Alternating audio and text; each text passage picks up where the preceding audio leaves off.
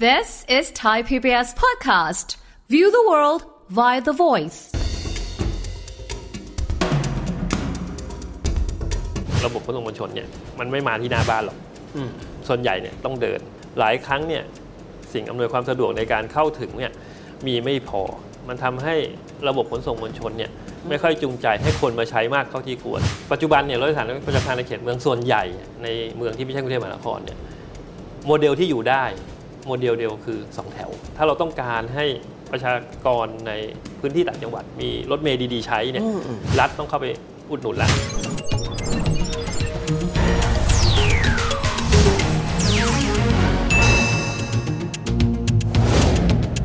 สวัสดีครับ ยินดีต้อนรับเข้าสู่รายการเศรษฐกิจติดบ้านนะครับ วันนี้เราจะมาคุยกันถึงเรื่องของประเด็นของขนส่งมวลชนของบ้านเรานะครับ ดังจะเห็นนะครับว่าเรามีการขยายเครือข่ายขนส่งมวลชนนะครับไม่จะเป็นทางรถทางรางนะครับทางเรือและทางอากาศค่อนข้างเยอะเลย แต่เวลาที่มาดูจำนวนคนใช้นะครับขนส่งมวลชนจะพบว่าเหมือนกับจำนวนยังไม่ค่อยเยอะ เอ๊ะ ราคาเป็นอุปสรรคหรือไม่ มีอะไรที่ต้อง unlock เพิ่มเติมได้บ้างนะครับ วันนี้เราคุยประเด็นนี้กันนะครับกับผู้อำนวยการนะวิจัยด้านนโยบายการขนส่งและโลจิสติกส์ TDRI ดรสุเมธองกิตติกุล อาจารย์สวัสดีครับ สวัสดีครับผม อาจารย์สุเมธครับผมขอไปภาพรวมก่อน บางคนบอกว่า สิ่งที่ปิดกั้นไม่ให้คนไทยเนี่ยใช้ขนส่งสาธารณะ ทั้งทั้งที่มีการขยายเครือข่ายเยอะมากๆแล้วเนี่ยเป็นเพราะราคาสูงอาจารย์มองประเด็นนี้ไงก่อนครับ จริงๆเรื่องโครงสร้างราคาก็เป็นประเด็นสำคัญอืมนะครับจริงๆ ถ้าผมมองภาพขนส่งสาธารณะเนี่ยมอง 3 ประเด็นก่อนอืมประเด็นแรกคือราคาเข้าถึงได้อืมก็คือไม่แพงมากครับนะซึ่งในปัจจุบันเนี่ยรัฐเองเนี่ยบางส่วนอุดหนุน บางส่วนไม่บางส่วนไม่อุดหนุน ก็ทำให้ราคาค่อนข้างแพง อันที่ 2 คือต้องมีบริการให้ใช้อืม availability ต้องมีบริการให้ใช้ บริการให้ใช้คืออะไรจริงๆเนี่ยเอ่ออย่างรถไฟฟ้าในกรุงเทพมหานครเองเนี่ยมันไม่ได้วิ่งอยู่บนถนนทุกสายอืมมันมีบริการที่จำกัดครับรถเมย์มีสายรถเมย์พร้อมไหมอืมมีเที่ยววิ่งที่เหมาะสมไหมครับมีจำนวนเที่ยวที่เหมาะสมไหมอันนี้คือส่วนที่มีบริการที่เข้าถึงได้อืมมีบริการที่พอเพียง อันที่ 3 คือการเข้าถึงด้วยครับปกติเนี่ยขนส่งมวลชน ระบบขนส่งมวลชนเนี่ยมันไม่มาที่หน้าบ้านหรอกอืม ส่วนใหญ่เนี่ยต้องเดินครับต้องเดินไปที่ป้ายรถเมย์ต้องเดินไปที่ป้ายรถไฟฟ้า หลายครั้งเนี่ยสิ่งอำนวยความสะดวกในการเดิน สิ่งอำนวยความสะดวกในการเข้าถึงเนี่ยมีไม่พอครับมีไม่ดีอืมเราสร้างรถไฟฟ้ามาเวลาเดินไปสถานีก็ยังยากลำบากอยู่ครับเพราะฉะนั้นเนี่ยสามส่วนประกอบกันเนี่ยมันทำให้ระบบขนส่งมวลชนเนี่ย ไม่ค่อยดึงดูด ไม่ค่อยจูงใจให้คนมาใช้มากเท่าที่ควรครับหลาย ๆ คนเคยทดลองใช้ใช้แล้วมันไม่สบายอะโอ้โหครับเดินก็ไกลฝนตกแดดร้อน ไปถึงเสร็จบางทีก็ต้องรอนานไม่มีบริการให้ใช้ครับและพอขึ้นไปอีกแพงจ่ายเราบอกนั่งขี่มอเตอร์ไซค์ดีกว่าอืมนั่งแท็กซี่สะดวกกว่าอืมแล้วก็แพงกว่าไม่มากนักครับก็เลยเป็นปัญหาว่าระบบขนส่งเนี่ยไม่ได้ถูกพัฒนามาให้ดีเท่าที่ควร อันนี้ไม่นับนะครับนี่ในกรุงเทพมหานคร ซึ่งมีระบบขนส่งที่น่าจะดีอืมที่สุดในประเทศไทยครับเมืองอื่นๆ เราแทบจะไม่มีขนส่งมวลชนให้ใช้เลยอ๋อโอเคน้อยมาก เชียงใหม่ภูเก็ตนะครับมีรถเมย์บ้างไม่มีบ้าง ซึ่งตรงนี้ยังจะเริ่มเห็นว่าเรายังให้ความสำคัญกับการพัฒนาระบบขนส่งมวลชนเนี่ยน้อยมากครับน้อยมาก แล้วทำให้คนไทยเนี่ยขาดโอกาสที่จะต้องที่ที่จะได้ใช้ขนส่งมวลชนที่ดี แล้วคนไทยก็เลยต้องหันไปพึ่ง ขนส่งส่วนบุคคลอ๋ออะใครพอมีเงินหน่อยก็ออกรถอืมใคร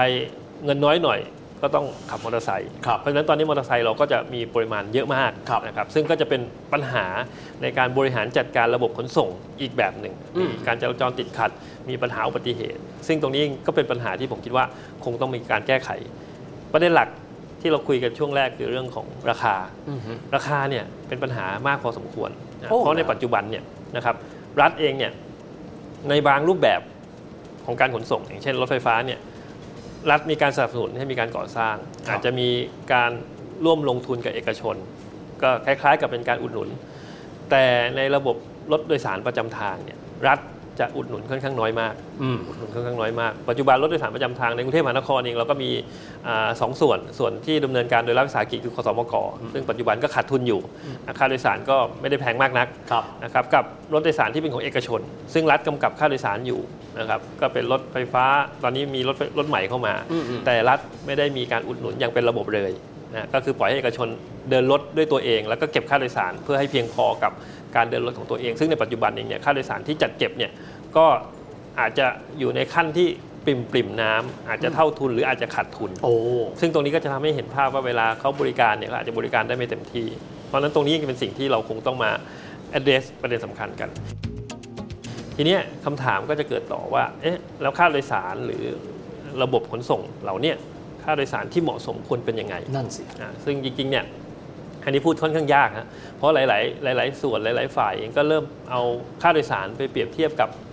ค่าแรงขั้นต่ำครับ ซึ่งก็เป็นที่มาระดับหนึ่งว่าไอ้ค่าแรงขั้นต่ำของเราเนี่ยจริง ๆ มันก็อาจจะไม่สะท้อนสภาพแรงงานอ๋อพอไม่สะท้อนสภาพแรงงานเสร็จเจอค่าโดยสารที่ค่อนข้างสูงต่อครับวันไปเนี่ยนะครับก็อาจจะทำให้มีความเข้าใจผิดว่าค่าโดยสารมันมันไม่ตอบโจทย์ครับแล้วก็ทำให้ค่าโดยสารแพง แล้วสุดท้ายคนที่เดินทางในกรุงเทพมหานครก็เดินทางด้วยระบบขนส่งมวลชนไม่ได้อ่า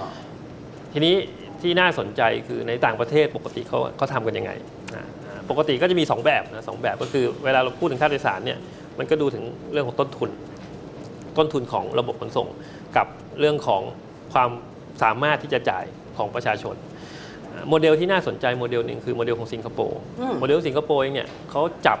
เอารายได้ของประชาชนในเมืองเขาซึ่งประเทศเขาเป็นเมือง เล็ก ๆ เมืองหนึ่งนะครับ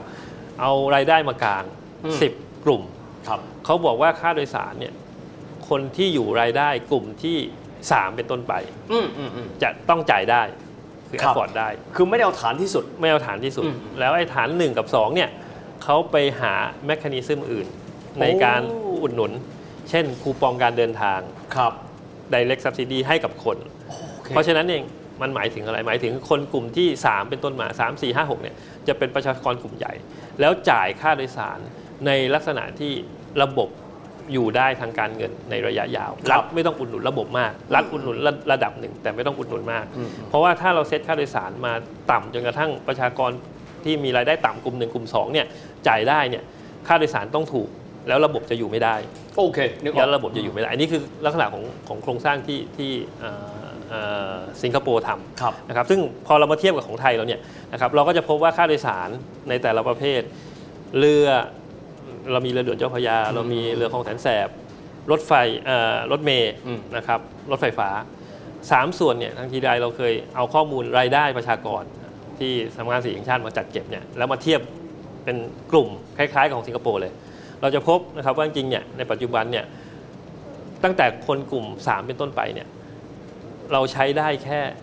รถเมย์ที่เป็นรถร้อนด้วย โอ้กับกับเรือบางส่วน ครับ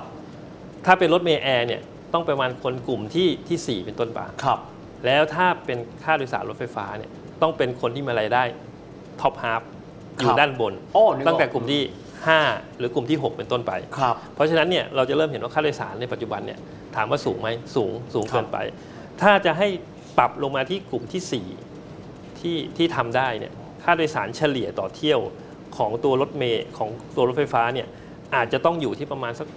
20 บาท หรือ 25 บาทต่อเที่ยวอืมอืมต่อเที่ยว 20ถึง25 บาทต่อเที่ยว ซึ่งตรงนี้จะเริ่มเห็นว่าถ้าเราเซตมาตรงนี้เองเนี่ยเราต้องมีกระบวนการในการอุดหนุนแล้วครับนะครับในการในการอุดหนุน เพราะฉะนั้นตรงนี้เองก็ก็จะเริ่มเห็นว่า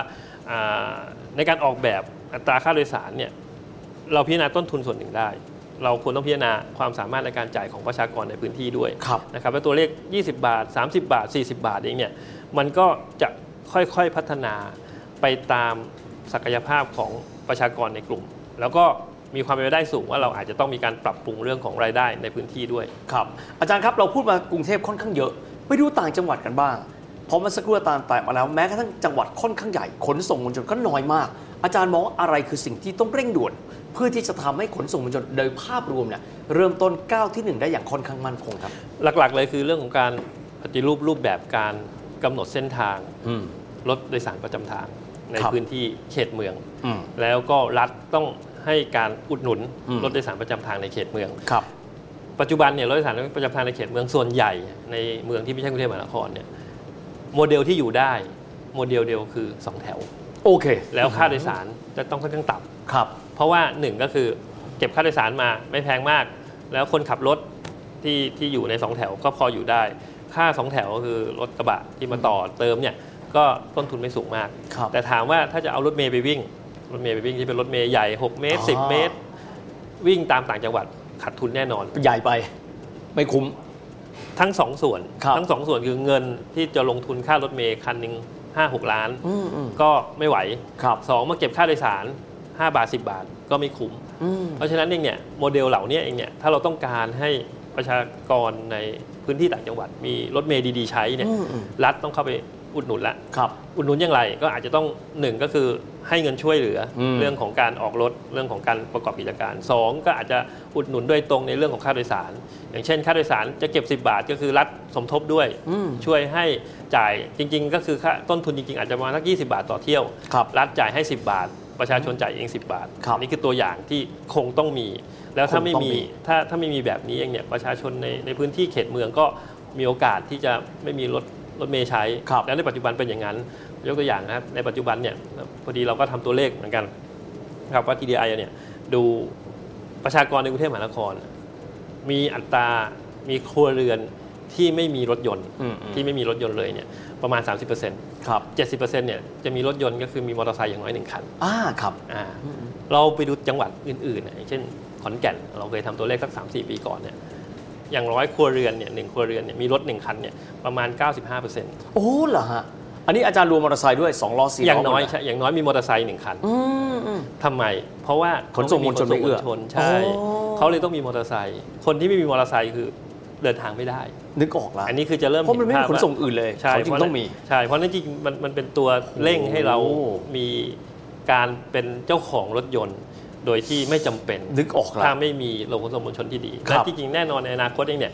แนวโน้มของคนกรุงเทพมหานครที่จะมีรถเป็นของตัวเองเนี่ยอาจจะน้อยลงเรื่อยอืมๆเพราะรถไฟฟ้าเริ่มมาเข้าใจละก็เพราะว่าจะมีระบบเพราะมันมีปฏิสัมพันที่ธ์ดีขึ้นซึ่งกันและกันนะอาจารย์ใช่ครับเพราะฉะนั้นจริงๆไม่ได้มีความจำเป็นที่ต้องมีรถอืมครับแล้วก็จะเป็นไลฟ์สไตล์หรือเป็นการใช้ชีวิตแบบใหม่ครับในอนาคตด้วยครับครับ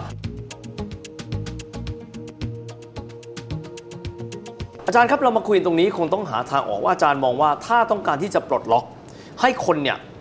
เข้าใช้บริการขนส่งมวลชนมากขึ้นควิกวินเลยอาจารย์มีข้อเสนอแนะเชิงนโยบายยังไงครับอาจารย์เอ่อตัวนี้สำคัญมากในเรื่องของรัฐบาลท้องถิ่นอืมที่จะต้องท้องถิ่นนะอาจารย์เข้ามามีส่วนร่วมในการบริการสาธารณะอืมรถโดยสารประจำทาง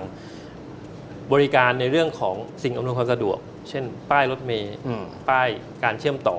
นะครับแล้วก็เรื่องของการเดินครับกลุ่มเนี้จะช่วยอย่างน้อยเนี่ยทำให้การเดินทางด้วยระบบขนส่งสาธารณะเนี่ย ถูกลงอืมในแง่อย่างน้อยของเรื่องเวลาเรื่องความสะดวกสบาย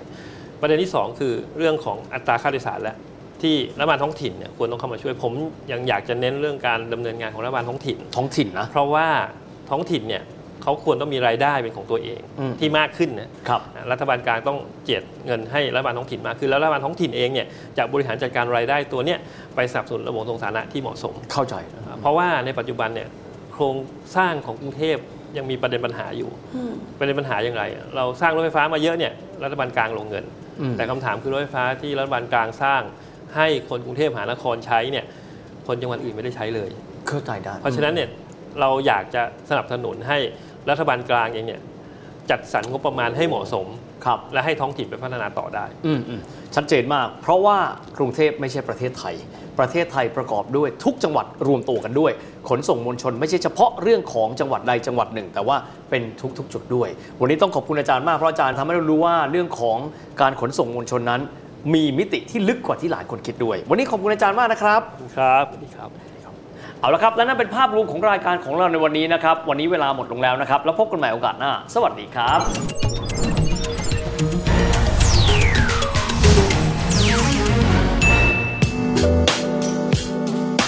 ติดตามรายการทางเว็บไซต์และแอปพลิเคชันของไทย PBS Podcast Spotify SoundCloud Google Podcast Apple Podcast และ YouTube Channel Thai PBS Podcast Thai PBS podcast. View the world via the voice.